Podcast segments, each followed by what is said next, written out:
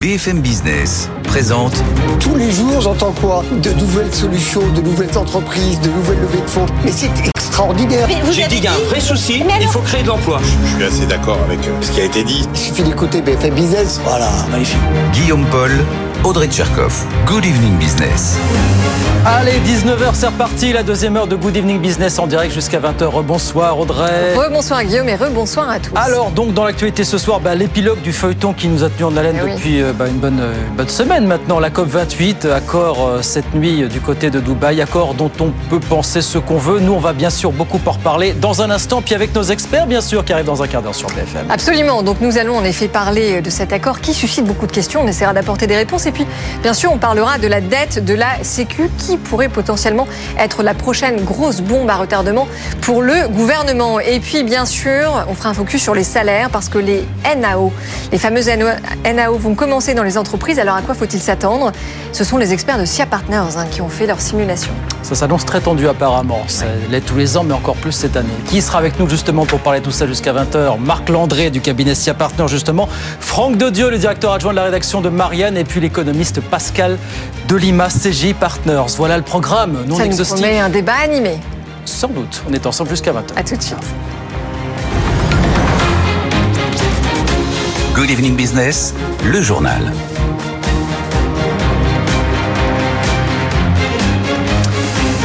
Donc, ça a été annoncé sur les coups de 8h du matin pour nous en France. Accord du côté de la COP28 de Dubaï. Accord avec un consensus, entre guillemets, sur les énergies fossiles. Qu'y a-t-il exactement dans cet accord applaudi quasiment unanimement? On voit tout ça avec Thomas Asportas. Alors, le mot-clé, Guillaume, c'est transition away. La transition, c'est le mot-clé de cet accord, transition hors des énergies fossiles. C'est la formule qui a réussi à mettre tout le monde d'accord. Après le blocage des pays arabes sur le phase out, la sortie progressive des énergies fossiles, je vous lis la phrase exacte de l'accord. Nous invitons les pays à engager leur transition en dehors des énergies fossiles, en accélérant l'action dans cette décennie cruciale afin d'atteindre la neutralité carbone en 2050. Donc, les trois mots-clés de l'accord qui ont emporté le consensus, c'est transition away. Décennie cruciale, ça veut dire que des efforts et des résultats clés doivent être obtenus d'ici à 2030. Et enfin, la date de 2050, c'est un compromis qui permet à Dubaï et aux pays occidentaux d'écrire noir sur blanc énergie fossile pour la première fois dans un accord de la COP, qui acte l'importance de la décennie 2020-2030 et qui en même temps, pour les pays arabes, ne parle pas de sortie et leur laisse le temps jusqu'en 2050. Visiblement, en conclusion, on ne pouvait pas faire mieux à cette COP28. Et les pays occidentaux disent, en résumé, que c'est bien mais peut mieux faire. Les pays arabes sont ravis et expriment leur gratitude. Et la représentante des petits États insulaires reconnaît, je cite, un pas en avant, mais ajoute que c'est d'un changement exponentiel dont nous avions tous vraiment besoin. Voilà pour les grandes conclusions de cette COP28. On y reviendra bien sûr dans une dizaine de minutes avec nos experts sur BFM Business. Dans l'actualité ce soir, des marchés actions qui sont un petit peu au garde à vous. Pourquoi ? Parce que dans moins d'une heure, à 20h, la Réserve fédérale américaine va parler. A priori, elle ne devrait pas toucher à ses taux d'intérêt. Par contre, on attend de voir s'il y aura des commentaires sur le moment où elle pourrait éventuellement recommencer à baisser ses taux d'intérêt. Édition spéciale d'ailleurs à 20h avec Étienne Bracq pour décortiquer toutes ces données, bien sûr, à chaud sur BFM Business. Et puis l'Allemagne, pendant ce temps, figurez-vous qu'elle a trouvé un accord pour sortir de sa crise budgétaire. Vous savez qu'elle s'était retrouvée récemment avec un trou sérieux dans son budget. Elle a trouvé la parade, elle va réduire massivement ses dépenses. Mais ça, elle sait faire historiquement. Caroline Morisseau. Pour sortir de l'impasse budgétaire, l'Allemagne va devoir se serrer la ceinture. La coalition au pouvoir a décidé de tailler un peu partout. Les dépenses de plusieurs ministères vont être réduites. Les subventions publiques qui étaient prévues pour développer l'industrie photovoltaïque vont être revues à la baisse. En contrepartie, et pour donner des gages au vert, elle va aussi supprimer des subventions qui étaient nuisibles au climat. Autre mesure encore, la taxe liée aux émissions de CO2 va être revue à la hausse. Pas question en revanche de continuer à passer par l'endettement. Après avoir dérogé pendant 4 ans à sa fameuse règle du frein à l'endettement, une règle qui limite le déficit budgétaire annuel à 0,35% du produit intérieur brut. L'Allemagne a décidé de se plier à nouveau à cette mesure en 2024. Pas question non plus de tailler dans les dépenses sociales, une ligne rouge pour le chancelier Olaf Scholz. Toute cette crise vient en revanche fragiliser un peu plus une Allemagne qui tourne déjà au ralenti. Selon l'Institut économique allemand, le pays n'échappera pas à une nouvelle année de récession l'an prochain. Voilà, l'Allemagne qui sort de sa crise budgétaire. Caroline Morisseau avec nous sur BFM Business. Accord historique en Europe, puisque pour la première fois, le Parlement et les États membres se sont mis d'accord sur un système qui permettrait d'améliorer les conditions de travail des salariés des plateformes, vous savez, Uber et Deliveroo. C'est la première fois qu'on s'apprête à changer le cadre législatif en vigueur. Nathan Coquempo. Ce texte prévoit de requalifier comme salariés des travailleurs aujourd'hui considérés comme indépendants. Typiquement, une personne qui travaille chez Uber, Deliveroo pourra déclencher une présomption de salariat et faire valoir ses droits en tant que tel. Il pourra ainsi obtenir un salaire minimum, des indemnités maladie, des congés payés. Alors concrètement, 5 critères ont été définis par le Parlement européen. Il faut par exemple que la plateforme fixe des niveaux de rémunération, supervise à distance les prestations ou encore impose le port d'uniforme. Si 2 de ces 5 critères sont remplis, le travailleur pourra demander une requalification. Libre à la plateforme ensuite de présenter des preuves dans le sens contraire. Selon le Parlement, plus de 5 millions de travailleurs des plateformes seraient concernés en Europe. Donc là, l'idée, c'est d'avoir un cadre législatif commun pour les 27, parce que ce qui se passe, c'est que pour l'instant, chacun fait son truc dans son coin, finalement. Oui, en France, on a choisi la voie du dialogue social, avec la création de l'autorité des relations sociales des plateformes d'emploi. Une autorité prévue pour organiser ce dialogue social et inciter les plateformes à négocier les règles avec leurs travailleurs. Et une avancée notable depuis l'obtention d'un revenu minimum chez Uber Eats et Deliveroo en début d'année. Pour ce qui est de la requalification aux salariés, pour le moment, ça se passe en combat juridique au prud'homme.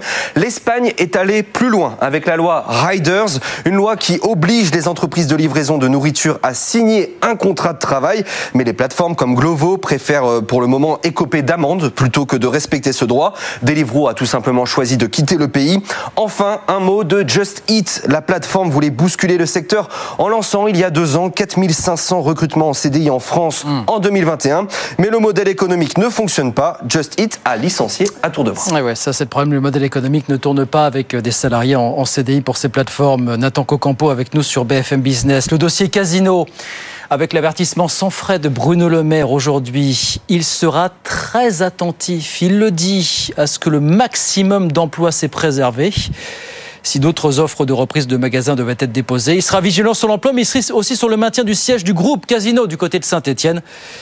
Rappelle que Casino emploie aujourd'hui encore quelques 50 000 salariés en France. Et puis, c'est assez rare, le patron d'EDF, auditionné ce matin à l'Assemblée nationale, il a défendu son choix, vous savez, validé par le gouvernement il y a quelques semaines, de pouvoir signer de contrats de long terme avec les entreprises pour se garantir des revenus stables. Même si les prix de l'électricité, c'est vrai, ont baissé de 15-20% depuis quelques semaines. Écoutez, Luc Rémont. Le commerce de long terme est le premier facteur de stabilisation, et ce facteur de stabilisation, il est bon pour les clients parce qu'il donne de la stabilité sur leurs conditions d'accès à l'électricité, mais il est également bon pour le producteur et l'investisseur qu'est EDF, puisqu'en ayant cette visibilité à long terme, EDF est capable de compter sur davantage de stabilité sur ses conditions de ressources et donc de s'engager davantage sur des conditions d'investissement. Voilà, Luc Rémont, le patron d'EDF, donc auditionné ce matin du côté de l'Assemblée nationale. Et puis, grande première en Chine, parce que ça y est, les Chinois ont dévoilé devant la presse internationale son plus gros avion de ligne jamais produit dans le pays, le fameux C919. D'ailleurs, on va en reparler parce que ça va se passer le week-end prochain. Il va effectuer son premier vol hors de Chine continentale. Jean-Baptiste Touet. C'est un petit vol pour l'histoire de l'aviation, mais un grand vol pour le constructeur chinois Comac. Samedi, le C919 survolera fièrement Hong Kong. Ce sera sa première sortie hors de la Chine continentale. Le C919 est le plus gros avion de ligne produit par la Chine. À terme, il est censé rivaliser avec les 737 MAX de Boeing ou les Airbus A320. Dans sa configuration lourde, il peut embarquer 192 passagers sur 5500 km. À l'heure actuelle, le C919 n'est certifié qu'en Chine. Il assure depuis quelques mois les liaisons entre Shanghai et Chengdu, environ 60 000 passagers transportés. 1061 commandes ont d'ores et déjà été passées par une trentaine de compagnies chinoises. Lors de la cérémonie, les autorités ont vanté sa conception aérodynamique, son système de propulsion de pointe, ses matériaux avancés, oubliant de préciser au passage qu'une grosse partie des composants est fabriquée en Europe ou aux États-Unis. Une dépendance aux Occidentaux qui agace Pékin au plus haut point. Comac s'efforce année après année, sous la pression des autorités, d'augmenter le pourcentage de technologies et de composants fabriqués localement, mais c'est un travail de très longue haleine, même pour la Chine. Voilà, Tremblay, Airbus, Boeing et consorts, le C919 qui va effectuer son premier vol commercial hors de Chine continentale. Les Chinois donc qui vont rattraper peut-être les 2 grands constructeurs historiques. Jean-Baptiste Touet avec nous sur BFM Business. Il est 19h11. On retourne sur les marchés. Je vous rappelle la clôture à la Bourse de Paris tout à l'heure. Moins 0,16%, 7531 points à la clôture. Bonsoir Étienne Bracq. Bonsoir Guillaume. Ça va pas être foufou non plus à Wall Street parce que la Réserve fédérale américaine va parler dans 3 quarts d'heure et on attend ça, comme on dit, avec le doigt sur la couture du pantalon. Ah bah ouais, très clairement, puisque vous avez 3 indices américains qui ne font rien. C'est un 0 pointé pour l'indice Dow Jones qui revient sur son niveau de clôture d'hier soir, 36 578 points. 0 pointé également pour le S&P 500 à 4643 points. Le Nasdaq qui perd un petit peu de terrain. À noter quand même que vous avez des indices, que ce soit le Dow Jones et le S&P 500, qui sont à moins de 4% de leur record historique. Tout dépendra donc de Jérôme Powell ce soir. Communiqué 20h, 20h30, conférence de presse. Alors il n'y aura pas de hausse de taux. Ça y est, c'est fini. De toute façon, il l'a dit la semaine dernière.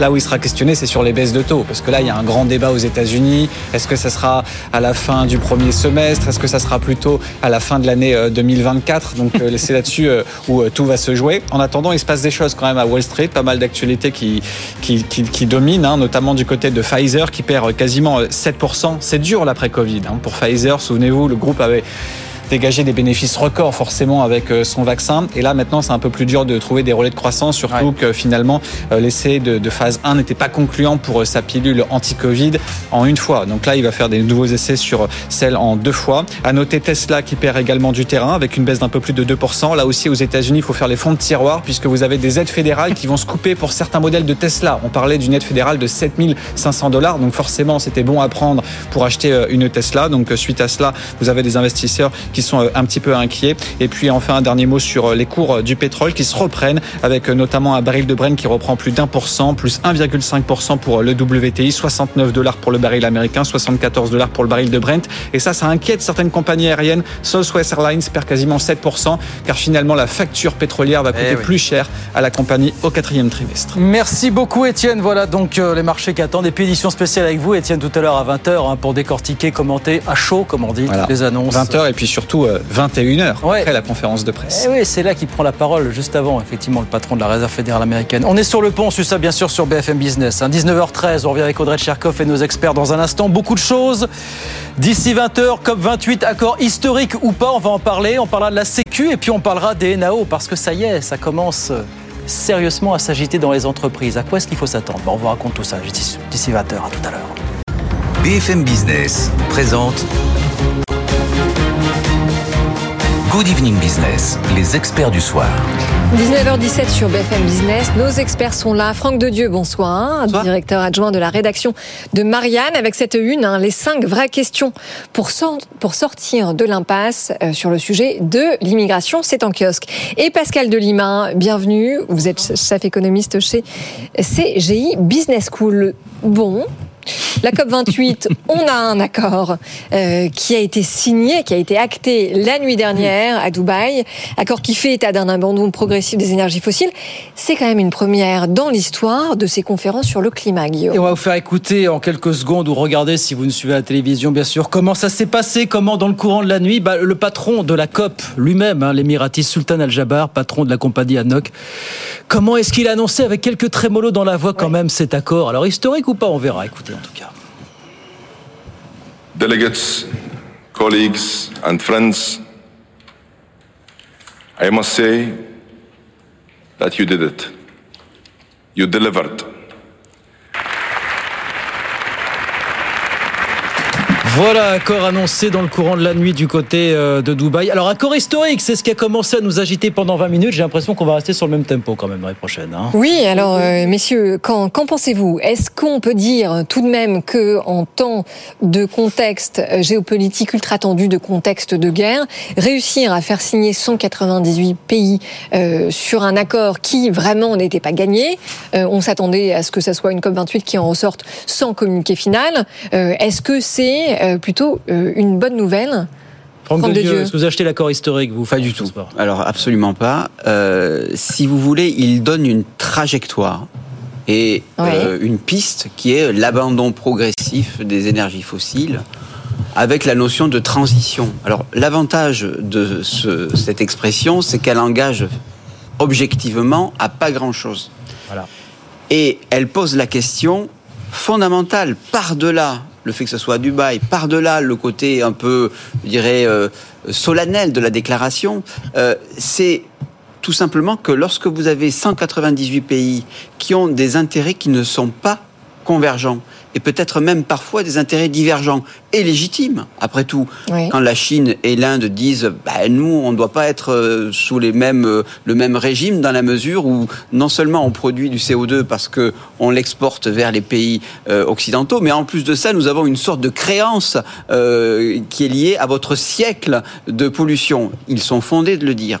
Ce que je veux dire par là, c'est que quand vous arrivez avec un accord général, vous êtes obligé de déraser au fil des discussions, et c'est normal, toute forme d'ambition écologique. Et donc à ce moment-là, vous tombez sur un communiqué un peu doucereux, comme il y a pour à peu près toutes les institutions qui sont multilatérales. Comme à la COP, hein, Franck. Hein, exactement, mais ça veut dire quand même qu'on devrait se poser la question. Après, on va en parler du fond, etc. Mais par-delà cette question-là, le multilatéralisme, en période, vous l'avez dit, de tension, et avec des objectifs, des contraintes contradictoires, eh bien, le multilatéralisme ne peut pas produire autre chose que des bonnes intentions. Oui, enfin, attendez, non, mais juste pour bien comprendre, Franck, vous auriez attendu quel genre de communiqué final pour être content de cette COP28 ? Eh bien, vous me posez une bonne question, et je dois avouer que je suis partagé entre une affirmation qui est celle de dire les enjeux sont atmosphériques, donc ils sont post-nationaux, donc ils sont multilatéraux. Et donc, par nature, le cadre adéquat, idoine pour régler le problème est un cadre mondial. Mais je vous dis que, pour des raisons évidentes, on ne pourra jamais tomber sur un accord commun. Alors, pour répondre à votre question, je me dis, première chose, c'est quand même, au niveau des citoyens, avoir une prise de conscience. Deuxième piste, peut-être que ce qui est le plus ambitieux, finalement, au regard depuis Paris, c'est finalement des accords bilatéraux ou des intentions nationales. Autrement dit, le cadre national ou le cadre individuel a peut-être moins d'allure, mais il a peut-être plus d'efficacité pour des raisons qui sont totalement, statistiques. C'est-à-dire aujourd'hui, là, nous sommes 5. La probabilité d'être d'accord à 5, c'est une chance. Oui, mais donc. 64. Non, mais d'accord. 2 exposants 5. Non, 2 exposants 5, ça fait 32. 32. Une chose sur 32. Non, mais attendez, vous allez faire la même chose, faites votre calcul. Oui, avec 198 pays. Faites votre calcul. Mais ce que vous êtes en train de dire, c'est que finalement, vous n'attendez rien du tout de ces COP.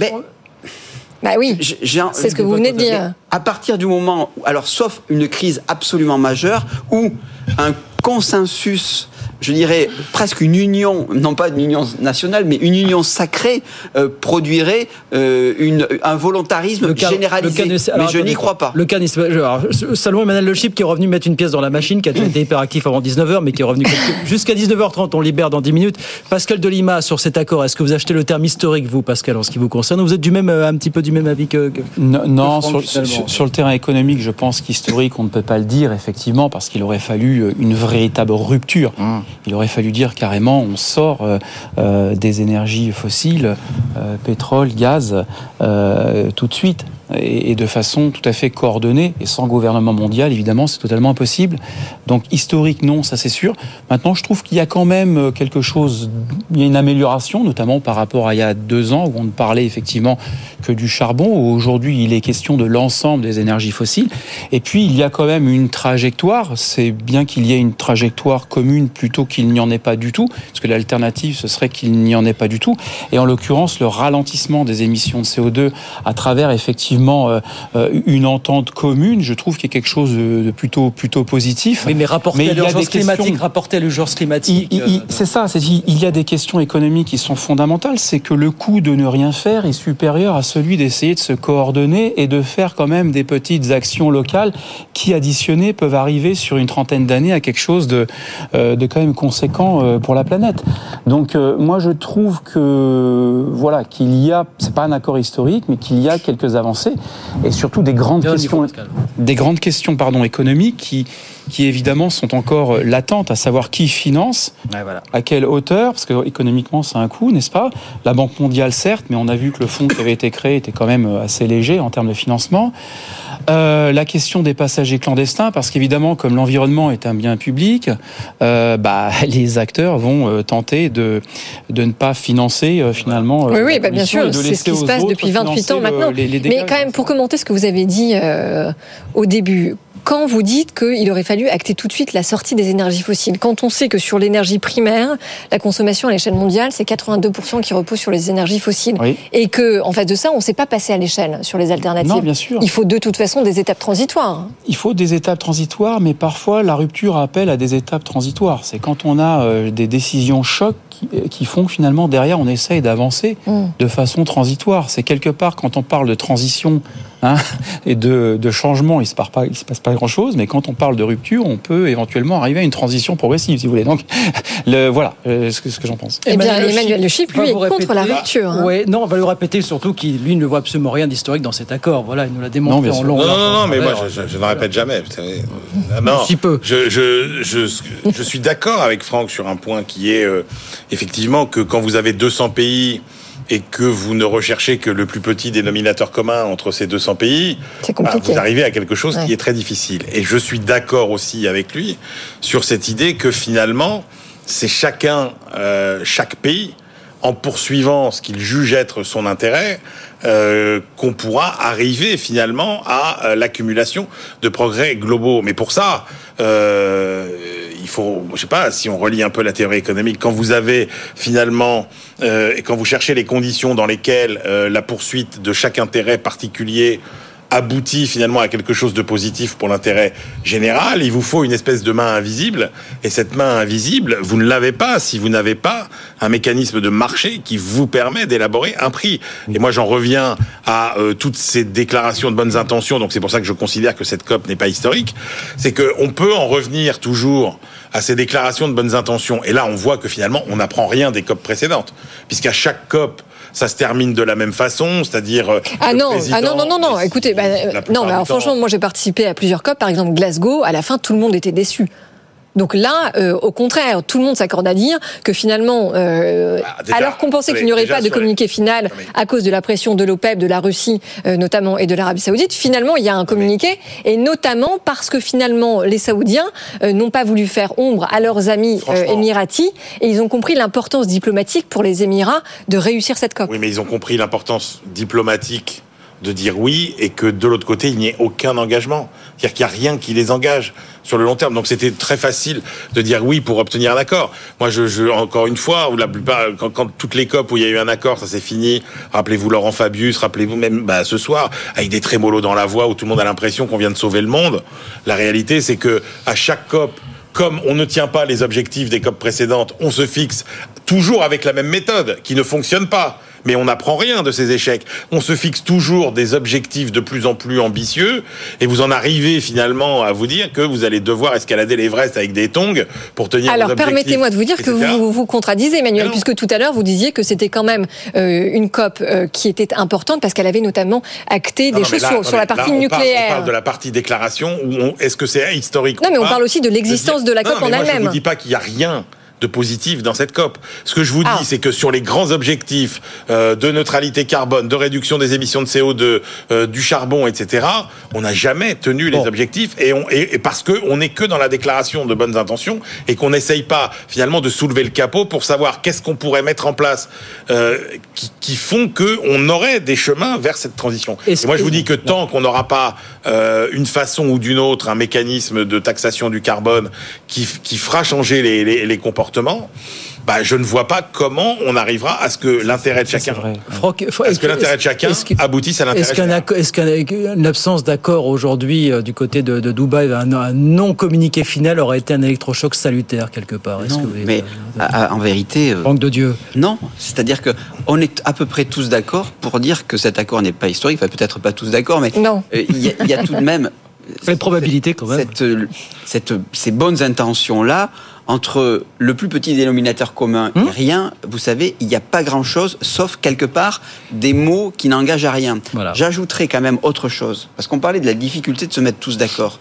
Mais quand vous dépassez la difficulté de se mettre tous d'accord, exemple les accords de Paris, avec quand même des engagements chiffrés, vous vous êtes soumis à la loi de l'alternance politique et de la souveraineté des États. C'est-à-dire que quand vous avez Donald Trump qui est élu un an ou deux après et qui déchire l'accord de Paris, il a tort de le faire au regard de l'histoire, au regard de l'humanité, mais il est fondé démocratiquement, légitimement à le faire. Il a été élu et, comme disait un article d'une vieille déclaration des droits de l'homme et du citoyen de 1793, celle qui n'a jamais été appliquée, celle, la jacobine, nulle génération ne peut assujettir à ces lois les générations futures. C'est-à-dire qu'à l'instant T, ce qu'une génération a décidé de faire, eh bien la génération T+1 qui a voté pour quelqu'un d'autre peut le déchirer et a une légitimité pour le faire. Et heureusement, parce que ça voudrait dire que quelles que soient les alternances politiques et démocratiques,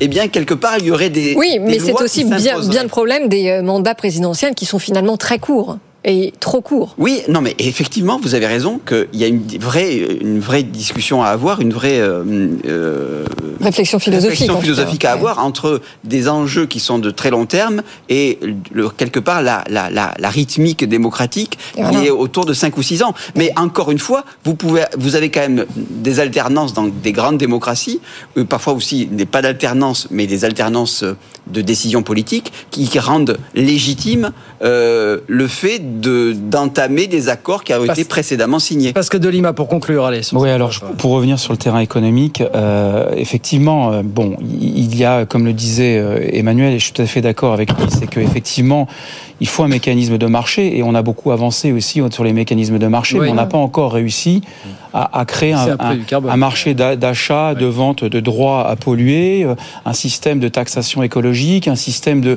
pollueur-payeur, parce qu'on ne connaît pas encore le vrai prix de l'émission de tonnes de CO2. Et là, il y a des différences énormes entre pays. Et tant qu'on n'a pas ce mécanisme de marché-là, il est difficile de mettre en place un système de financement qui soit efficace et équitable. Donc là, il y a un travail économique à faire qui est important. Et puis, il y a aussi le fait que dans toutes ces COP, il y a une ambition de long terme, comme vous l'avez dit, mais cette ambition de long terme qui est en gros la transition, on va dire, dans les États, qui correspond à la transition écologique, puisque c'est là-dedans que ça va se passer finalement, eh bien, le but sur les objectifs de court terme des entreprises, et donc comment concilier aussi les investissements. Et en même temps, c'est censé être le marché du siècle. Voilà, exactement. Voilà pour cette COP28 qui s'achève donc du côté de Dubaï. Et la COP29, ça sera la COP29 en Azerbaïdjan. C'est pour quand, ça ? On n'a pas de calendrier encore. C'est pour l'année prochaine. Fin d'année prochaine, oui. Forcément, on va la suivre de près avec Emmanuel, bien sûr. Toujours en décembre. Ouais. On sera encore là pour en parler, vous verrez. Voilà, autre rendez-vous. Qui c'est Guillaume ? 19h32 sur BFM Business. BFM Business présente Good Evening Business, les experts du soir. 19h35 sur BFM Business. On est avec Franck Dedieu, Pascal de Lima et Emmanuel Le Chypre. Alors, la Sécu, y a-t-il ou non une bombe de la dette, Guillaume ? Ah, c'est une vraie question, parce que c'est le patron de la CADES qui a pris la parole hier. C'est rare que le patron de la CADES prenne la parole. La CADES, on rappelle, c'est l'outil qui avait été créé en 96 pour porter la dette de la sécurité sociale, qui devait expirer, je crois, en 2024. Dont la durée de vie a été prolongée jusqu'en 2033.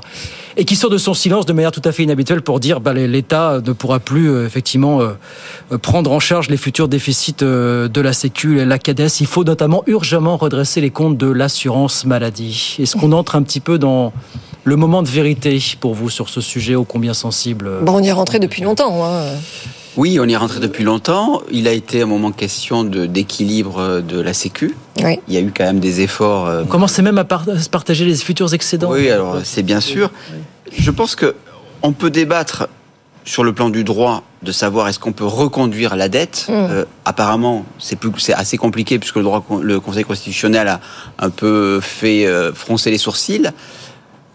Est-ce qu'on peut se dire on va faire des économies sur les dépenses ? Je pense pas véritablement, c'est difficile. Peut-être mes voisins auront des pistes pour diminuer les dépenses drastiquement. Donc vous vous apercevez qu'il n'y a pas 36 solutions. Si vous ne pouvez pas faire de la dette, si vous ne pouvez pas baisser les dépenses, eh bien vous devez augmenter les recettes. Et augmenter les recettes, ça veut dire quoi ? Ça veut dire est-ce qu'on peut toucher aux cotisations sociales qui contribuent seulement, je l'ai appris, à 64% du budget, donc ce qui était même assez faible. Non, je crois qu'il y a, et là peut-être y aura-t-il débat avec les invités, c'est que vous avez une possibilité d'agir sur les impôts affectés, sur le patrimoine notamment. Et je crois qu'on pourrait... alors, il y a aussi sur des impôts affectés comme les accises sur l'alcool et le tabac. Mais je crois qu'il y a une marge de manœuvre qu'on pourrait affecter au bénéfice de la Sécu, c'est tout simplement l'impôt sur l'héritage. On peut très bien se dire que c'est un facteur très inégalitaire qui reproduit au fil du temps, au fil des lignées, des inégalités sociales. Plein d'études montrent que ça porte même atteinte à l'esprit même d'innovation et de mérite. Oui. Et je pense que l'idée de l'affecter pour ceux qui en sont redevables au bénéfice de tous et de la Sécu, ça serait une très bonne chose. Je ne crois pas qu'on puisse sortir autrement que par une augmentation des recettes via les impôts. Oui, alors donc, Franck Dedieu, ce que vous êtes en train de dire, c'est que évidemment, il faut trouver de l'argent frais. Comment on fait, Pascal de Lima ? Parce que, en effet, vous avez raison, le Conseil constitutionnel a été très clair en 2020. Chaque nouveau transfert de dette doit s'accompagner d'une augmentation des recettes pour contenir la durée d'amortissement à 2033. Oui, effectivement. Alors, on ne peut pas gérer non plus la sécurité sociale comme une entreprise. Et c'est un peu compliqué. Mais c'est vrai aussi ce que vous dites, dans le sens où en 2019, on avait des excédents. Ensuite, il y a eu la Covid, ça s'est creusé. Et puis, effectivement, le déficit s'est un peu amélioré. Et aujourd'hui, il y a des prévisions qui sont assez alarmistes sur le déficit de la sécurité sociale pour redresser un peu. Oui.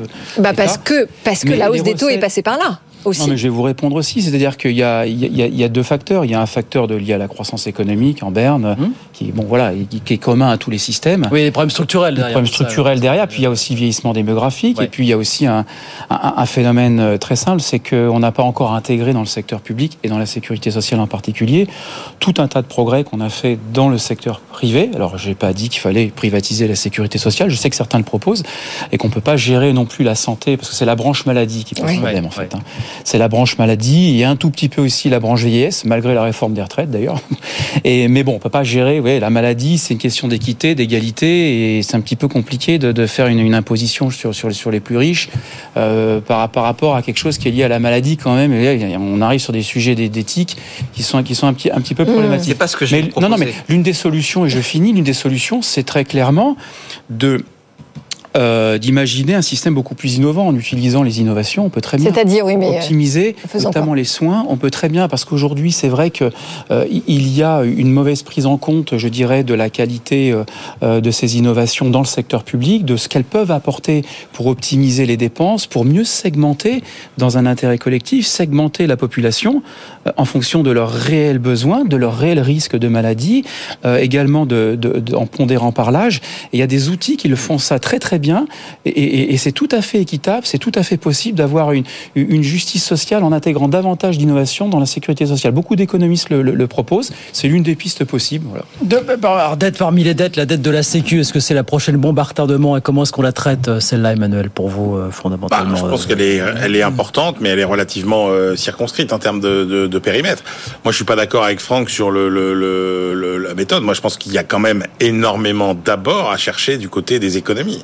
C'est-à-dire que quand vous accumulez les gaspillages de la Sécu sur la branche maladie, mais je veux dire, imaginez-vous ce que sont les gaspillages d'argent public dans vos cauchemars les plus fous et dites-vous que la réalité est encore au-delà. C'est-à-dire, si vous prenez les gaspillages de médicaments, ça se compte en milliards. Les dysfonctionnements à l'hôpital, ça se compte en milliards. Je vous donne juste un exemple. Normalement, un bloc opératoire, il est censé fonctionner une 50aine d'heures par semaine. Oui. Il ne fonctionne qu'au mieux une 20aine d'heures pour tout un tas de dysfonctionnements. Si vous prenez effectivement la prescription délirante d'examens non nécessaires, parce qu'on va vous refaire faire 3 fois, etc. Et la répétition, donc, voilà. Je dis pas que c'est toute la solution, mais il y a des marges considérables d'amélioration de l'efficacité de notre système de santé. Il y a la prise en compte qu'on n'est plus... Effectivement, on vit encore, en gros, dans un système totalement centré sur l'hôpital, comme si nous n'étions encore victimes que de maladies infectieuses, pour le dire. Quand vous entrez dans le monde des maladies chroniques, qui n'est plus du tout le même, etc., ça demande des adaptations absolument considérables. Donc, il y a, en termes d'économie, des choses absolument considérables à faire. La médecine de ville, il y a aussi des choses à faire. Donc, puis alors surtout parce que la démographie, ça c'est un paramètre, et Franck me dira pas le contraire, parce que le vrai maître de l'histoire, c'est la démographie. Et donc, franchement, quand on voit que mécaniquement, on va devoir dépenser 5 points de PIB en plus parce que la population vieillit. Il y a un moment où il faut s'interroger. Et alors, notamment, il y a un sujet à faire. Exactement comme on dit qu'en matière énergétique, l'énergie qui coûte la moins chère, c'est celle qu'on n'utilise pas, et c'est la sobriété. Il y a un sujet en matière de santé où la France est la plus mal classée sur les sujets, c'est la prévention. Non, que alors, si vous regardez toutes les économies qui sont possibles potentiellement, où vous faites de la prévention et regardez tous les sujets. C'est ce qui est sorti, le classement de l'OCDE sur l'évaluation de nos systèmes de santé. Et là où vous voyez la dégradation de la performance française, c'est sur le nombre de critères. Sur une vingtaine de critères importants, vous en avez combien vous en avez où vous êtes au-dessus ou en dessous de la moyenne. Et sur tous les critères de prévention, on est dans les derniers. Et on sait que les frais de fonctionnement, c'est les deux tiers des coûts de l'hôpital, et donc, une qualité de service qui s'effondre. Non mais d'accord. Donc on vous entend sur les solutions éventuelles, mais ça va prendre un temps infini. Je vous rappelle que le gros problème aujourd'hui, l'urgence, c'est quand même la hausse des taux, parce que la CADES, elle se refinance aujourd'hui sur les marchés à 2,17% contre encore 0,61 en 2020. La charge des intérêts d'emprunt est passée à 1,2 milliard en 2022 et elle va passer à 2,8 début 2024. Donc Franck, il faut faire vite, non ? C'est vrai que s'endetter à 2,5, bon, après vous avez quand même un taux d'inflation qui est à 3,5, 4, donc c'est pas non plus des taux absolument délirants. Moi, je pense que vous avez raison, exactement comme avec le climat, c'est-à-dire qu'il y a une urgence qui s'impose et des processus de décision qui sont beaucoup plus lents. Ça vaut aussi pour la Sécu. Je veux bien, Emmanuel, imaginer qu'il y a des économies à faire à tous les étages. Je ne suis pas un spécialiste de l'économie de la santé, mais je n'ai pas eu l'impression qu'on vivait sous le règne du gaspillage et lors du Covid, où on s'est quand même aperçu que notre hôpital était sous un manque cruel de moyens, même si je pense que les statu quo confinent aussi à une forme de facilité en disant non, circuler, il n'y a rien à voir, il n'y a rien à gagner au niveau des dépenses. Là, je suis bien d'accord. Juste, je termine. Je me dis que si on peut rationaliser, j'ai pas peur du mot, au niveau des dépenses, on peut aussi jouer sur les deux tableaux. Bien sûr. On peut aussi dire qu'il y a quand même, je dirais, une augmentation des inégalités de patrimoine qui fait que ça devient invivable. Et on peut imaginer de jouer sur les recettes, sur les dépenses et aussi sur les recettes via de l'innovation fiscale. Voilà. On est bon là aussi les Français. Voilà pour le cri d'alarme donc du patron de la CADES. Pas souvent qu'il parle, Jean-Louis Rey, le président de cet organisme, la CADES, qui a donc pris la parole hier. Qu'est-ce que vous pensez de cet accord qui a été conclu ? Alors accord politique, on n'est pas arrivé au bout du chemin entre le Parlement européen et les États membres pour créer une législation pour renforcer les droits de millions de travailleurs des plateformes numériques comme Uber ou Deliveroo. Voilà, avec l'idée de requalifier certains des salariés qui sont indépendants pour leur garantir bien sûr une meilleure protection sociale. Sachant parce que pour l'instant, la réalité, c'est que chacun fait à sa sauce au sein de l'Union européenne. C'est ça. Et l'UE estime à au moins 5,5 millions sur un total de près de 30 millions le nombre de travailleurs des plateformes aujourd'hui considérés à tort comme indépendants. C'est quand même énorme. Est-ce que c'est une bonne idée de vouloir harmoniser tout ça au niveau européen déjà, très clairement ? Oui, bien entendu. Et puis, ajouter que... il y en a 1/6 parmi les 5 millions qui sont possiblement requalifiables en salariat. Donc c'est quand même une bonne chose. Ça dit aussi quelque chose sur l'Europe qui, il y a longtemps, parlait de directive Bolkenstein. Là, on a quand même une Europe qui a envie de protéger davantage les travailleurs. Moi, je fais juste... après, je vous laisse la parole. Simplement faire remarquer qu'il y a à peine 3-4 ans, lorsqu'on parlait de l'ubérisation et des plateformes, vous aviez l'immense majorité des journalistes, de la haute fonction publique, des politiques qui vous disaient « Attendez, mais vous vous rendez compte, on ne peut pas réglementer, ça serait un barrage frêle, un frêle barrage par rapport à cette vague énorme qui est quelque chose qui nous dépasse, on ne peut pas lutter contre l'ubérisation, il faut absolument s'adapter. » Qui a commencé à réglementer là-dessus ? Comme par hasard, des pays libéraux. États-Unis, Royaume-Uni. Et là, enfin, on s'y met.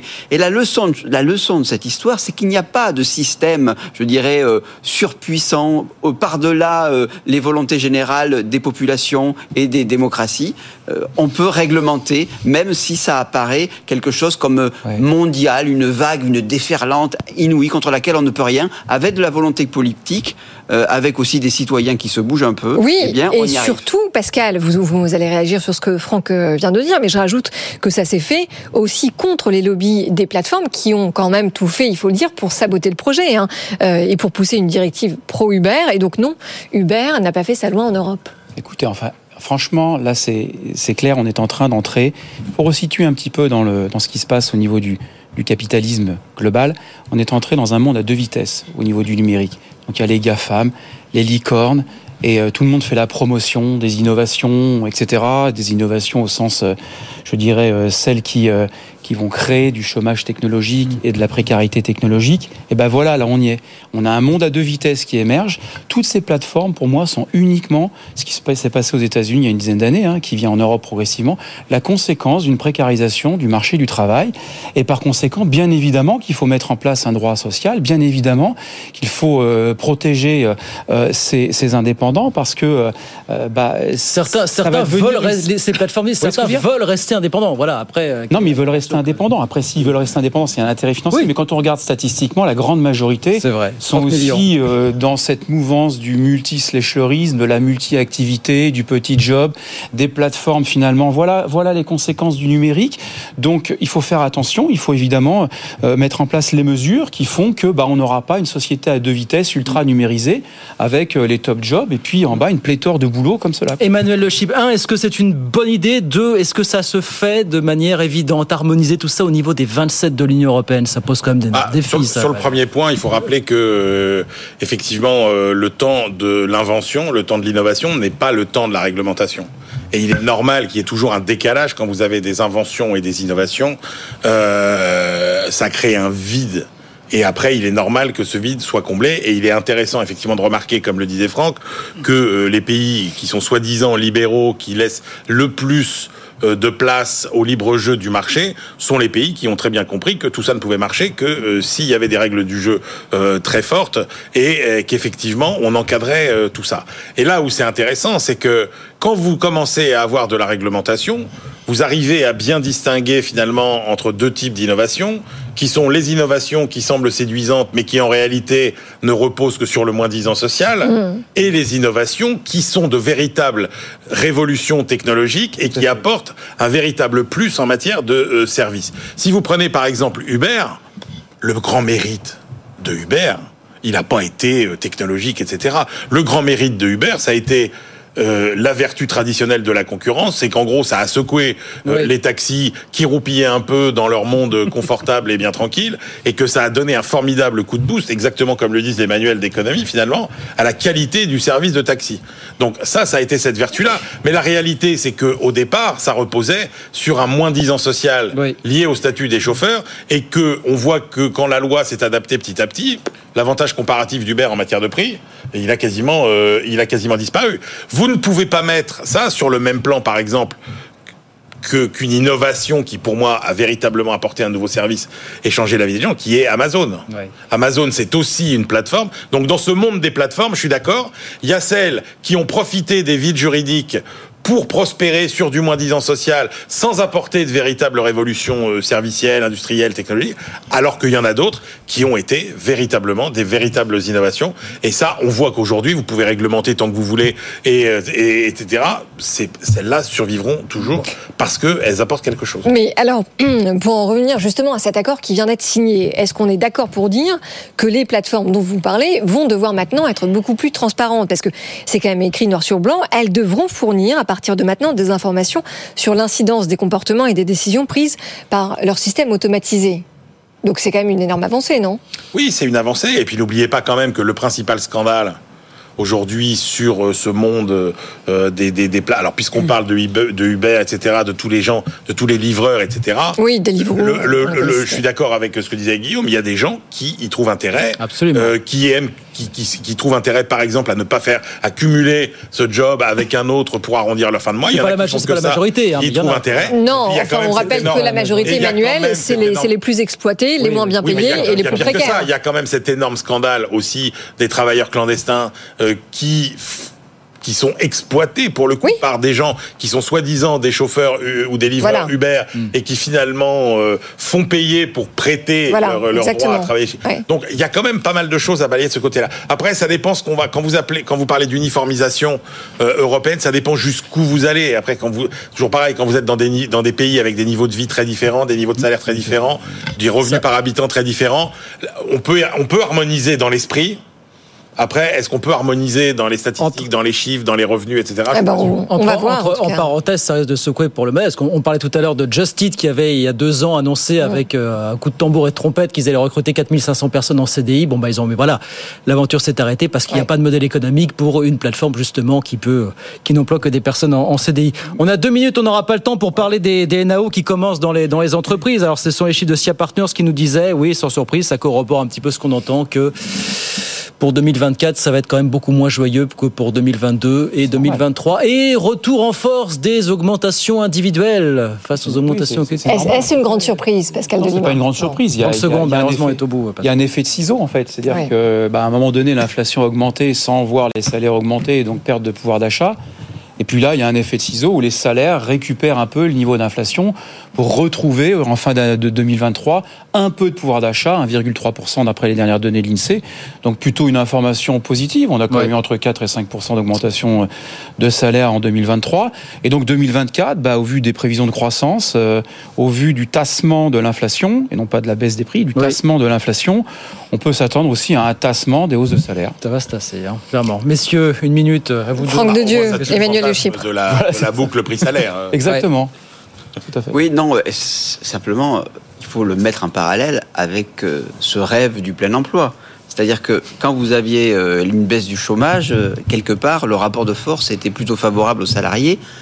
Et on se disait, enfin, venu le moment où on peut gagner ce bras de fer, il a duré quelques mois. C'est-à-dire que le régime de normal pour des gens qui sont nés dans les années 70, c'est quand même se dire que c'est la peur du chômage et c'est la difficulté d'avoir des salaires qui soient élevés pour des gens qui sont partis des classes moyennes. Oui, enfin là, on a vraiment un rapport de force qui s'est inversé. Exactement. Donc vous apercevez que si on prend les 40 dernières années, il y en a 39,5 qui ont été favorables à cause ou grâce au chômage aux patrons et défavorables aux salariés. Non, c'est pas vrai, et nous fermons cette parenthèse un peu tristement dans le rêve du plein emploi. Rappelons qu'on a quand même été le seul pays dans lequel les salaires ont progressé régulièrement plus vite que la productivité. Et notamment la part de... Et encore une fois, regardez le partage de la valeur ajoutée.